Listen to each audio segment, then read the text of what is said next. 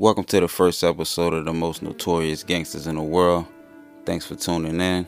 I'm Corey Franchise, the host, and what I'm doing with this podcast, y'all, is I'm giving insight on each of the gangsters' life. You know, like in more detail. I do my research. I try to bring facts about the empire, their life, their rising, their falling, how the organizations were ran. Every episode, I have a breakdown on one of the most notorious gangsters in the world that you know or may not know. But first is first. I feel like this man right here invented gangster, and it wouldn't be right to start the show off without him. The gangster of all gangsters, the real Scarface. I'm talking about Mr. Al Capone, y'all. Man, back in this guy's day, he was considered the most powerful man in the underworld. You know what I mean? This man made millions, well, hundreds of millions of dollars with his empire. And for a time, you know, he basically ruled all of Chicago, you know? But his power came from a mix of generosity, brutality, and smarts. If he could pay you off, he would. If he couldn't get your help, he was going to kill you. And not many survived going against him everybody knew not to cross him. To Al, killing was like a business plan to become the CEO of organized crime in Chicago. But he was king of bootlegging during Prohibition as well, so it became more popular than the corporate execs and other people at the time. Actually, he was and still is the most famous gangster of all time to me. That's why he's on the podcast first. His first name is Alfonso last name Capone. He was born in 1899, born in Brooklyn, New York. His parents were immigrants from Italy. They came to America in 1894 with their three children before Al. His mom was a very religious person, and they said his father was a barber. So it wasn't his parents that rubbed off on him. That was just in him to do what he wanted to do. But he did grow up rough in a crime filled area they struggled for a long time until I was like 10. And they finally can afford to, you know, put the family into another house in another neighborhood. But that didn't stop Al from joining the toughest gangs. He stole stuff, he fought, you know, whatever he had to do. He already came from the rough life.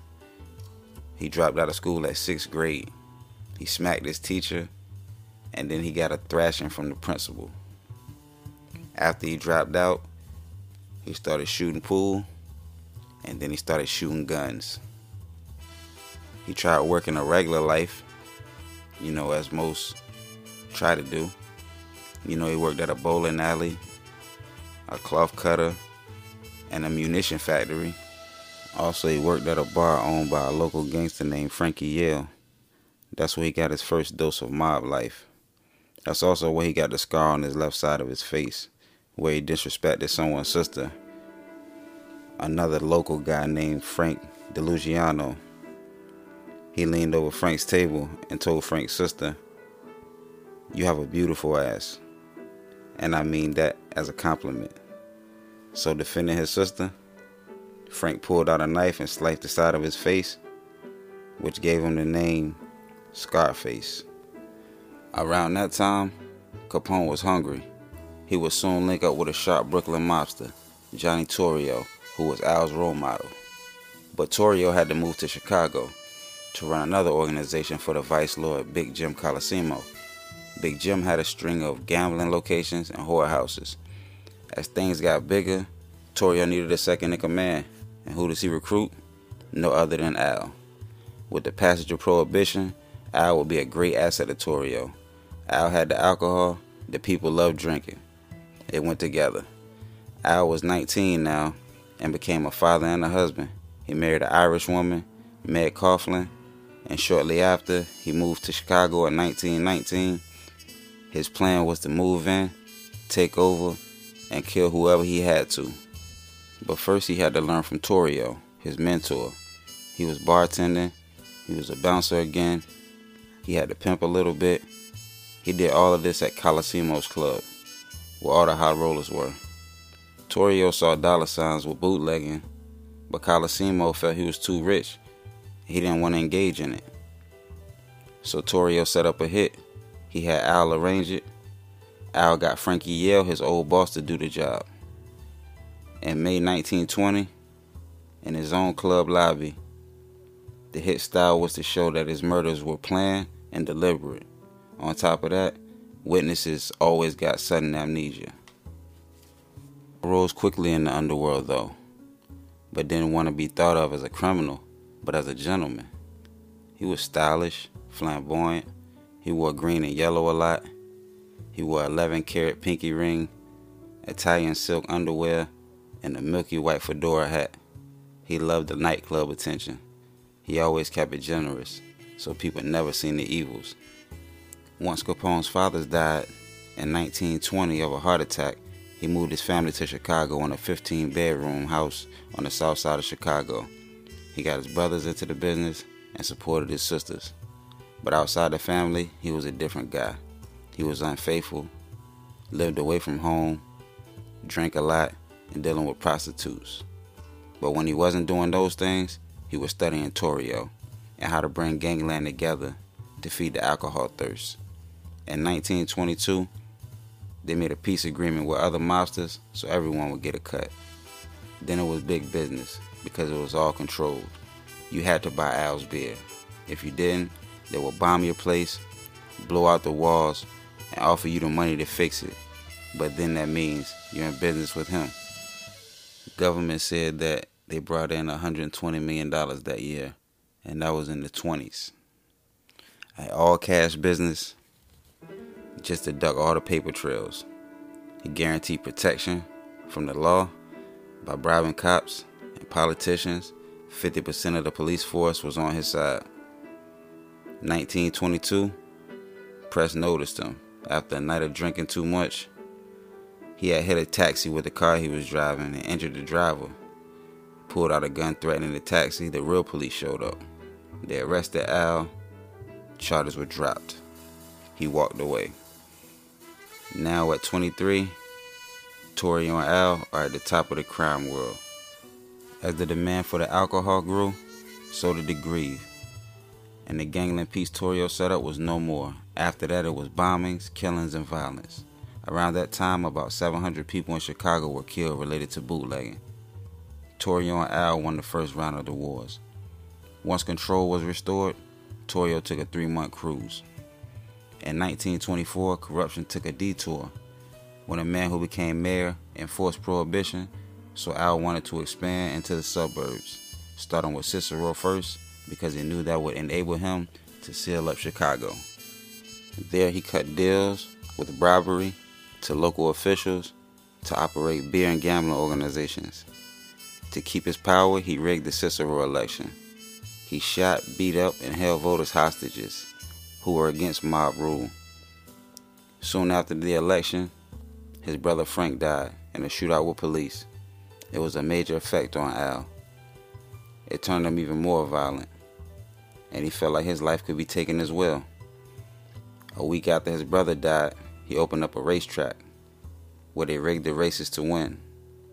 Now Torrio and Al had their hands in 160 gambling joints and 123 saloons in just Cicero. In Chicago Heights, he helped local mobsters win gang wars and join forces with them. When Torrio returned off his cruise, Al had expanded, formed allies, and made profits. But Capone had one more problem to take care of the Flores, a North Side gangster, O'Banion. He made a mistake by trying to swindle Torrio and Al on a brewery deal. On May 19th, Torrio was arrested in a raid O'Banion knew about. But Torrio would get his revenge first before going to prison. He called on New York gangster Frankie Yale again and two other hitmen. They all did the job. Catching O'Banion preparing flowers, they greeted the man, shook his hand, held it, while the other two shot him to death. This started a war, and the mob tried to avenge their boss's murder. And they came gunning for Al and Torrio. Missing Al, and ambushing Torrio. Torrio recovered and went to prison. After coming home, he retired and gave leadership to Al, who is now 26 years old. At the time, Al was a moving target. He hid out in the plush Metropolitan Hotel, which had high security and tunnels for quick getaways. He had more security than the president at the time. He rode in a $20,000 Cadillac limo that was armor plated, 7 tons, and bulletproof. Now Capone has to one by one eliminate the ops.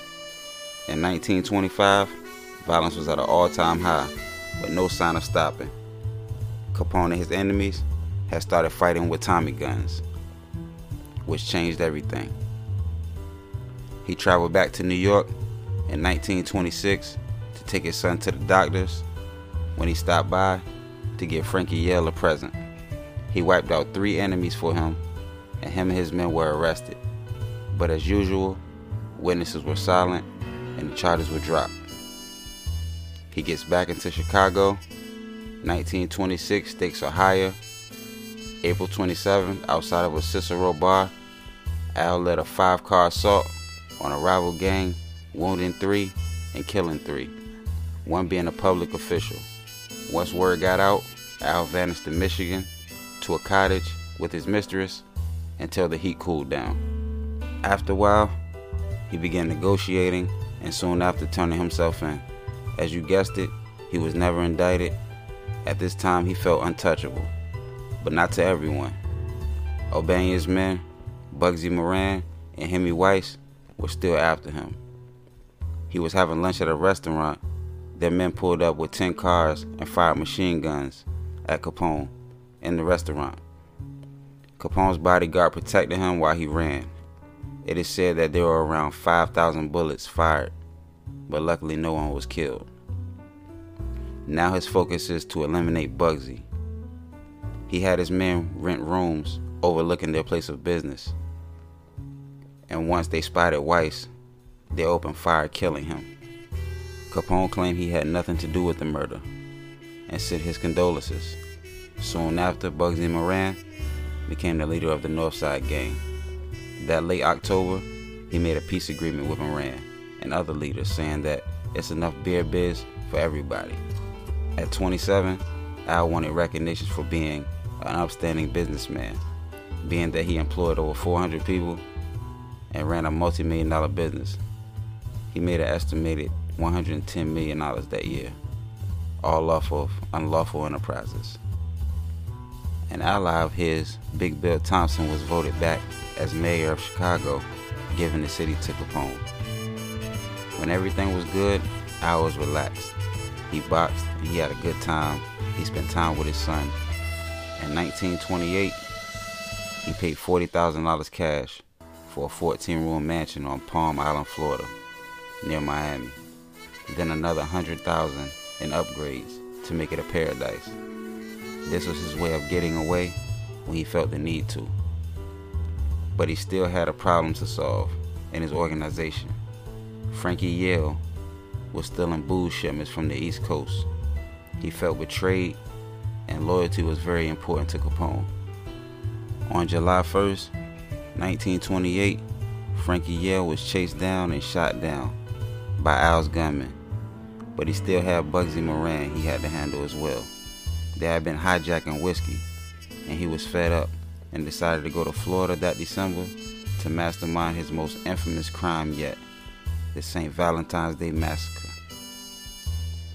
Morning of February 14, 1929, Moran was late to his warehouse. His men were there waiting on a shipment. When four strangers walked in, two dressed regular, two in police uniform. The men thought it was a raid and were told to face the wall and they were all shot to death.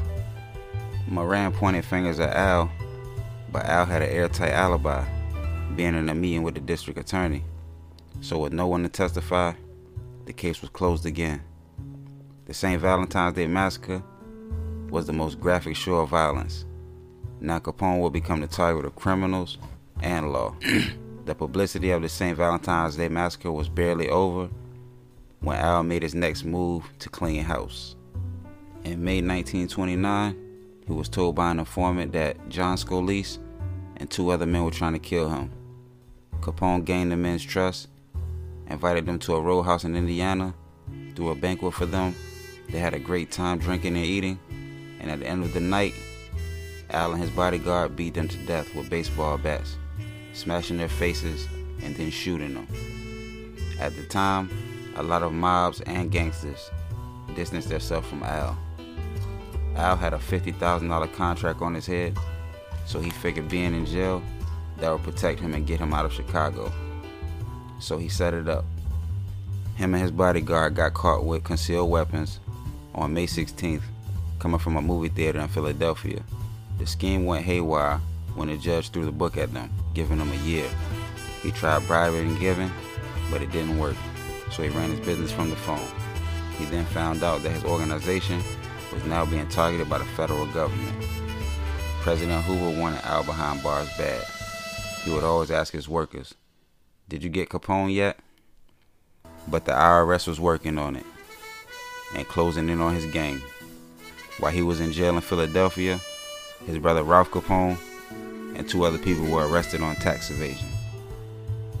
When he got out, March 1930, he was public enemy number one by Chicago Crime Commission.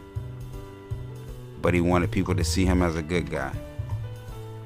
So while the country was in a depression, Al opened up a soup kitchen, Chicago's first soup kitchen, feeding 3,000 hungry people a day. His generosity made him a hero to media, but he lost his major way to the press.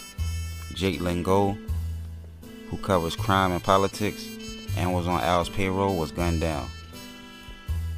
But Al had bigger problems. The federal government, they wanted Al, but technically, he didn't own anything. Couldn't buy real estate, houses in his mom and wife's name, the same with cars. He didn't keep ledgers, but some of his bookkeepers did. Eventually, they discovered the ledgers, deciphered them, track codes, you know, to old bookkeepers, then tracked them back to Capone himself. It took them about five years, but on June 5th, 1931, Alphonse Capone was indicted on 22 counts of tax evasion from 1925 to 1929. Capone owed about 215,000. He tried everything to control the outcome, but nothing would work. He sent hoodlums from New York to kill the prosecutor but was unsuccessful. He tried to buy off the jury, but the judge found out and switched the entire jury minutes before the case started. He was found guilty and was sentenced to 11 years, one of the stiffest penalties of any tax case up to date. He appealed and lost, went to Cook County Jail, then to federal prison in Atlanta. In August 1934, he was sent to the Rock, Alcatraz, where he kept to himself because none of his tricks worked there. He was almost killed in prison, getting stabbed in the back with a pair of scissors. In 1938, Al started to suffer the effects of syphilis from one of his prostitute girlfriends. He needed medical treatment. In January 1939, he was transferred to Federal Correctional Center outside of LA. In November, he was released from prison and sent to the Union Memorial Hospital in Baltimore. He returned to Florida in March 1940. Syphilis ate away at Capone the rest of his life. At age 48, January 25th, 1947, Alphonse Capone died of cardiac arrest, and his body was sent back to Chicago for burial. It was said that it was a very, very cold day on Al's funeral, 11 below zero, and his funeral was still huge. and even though he didn't have power at the time, the gangsters, the mobsters still came out to show their respects to Al. This is the end of the first episode of Most Notorious Gangsters in the World, Al Capone edition, with your host Corey Franchise. Hope you enjoyed. Content will come out two times a week. Make sure you subscribe. Appreciate you listening. Peace.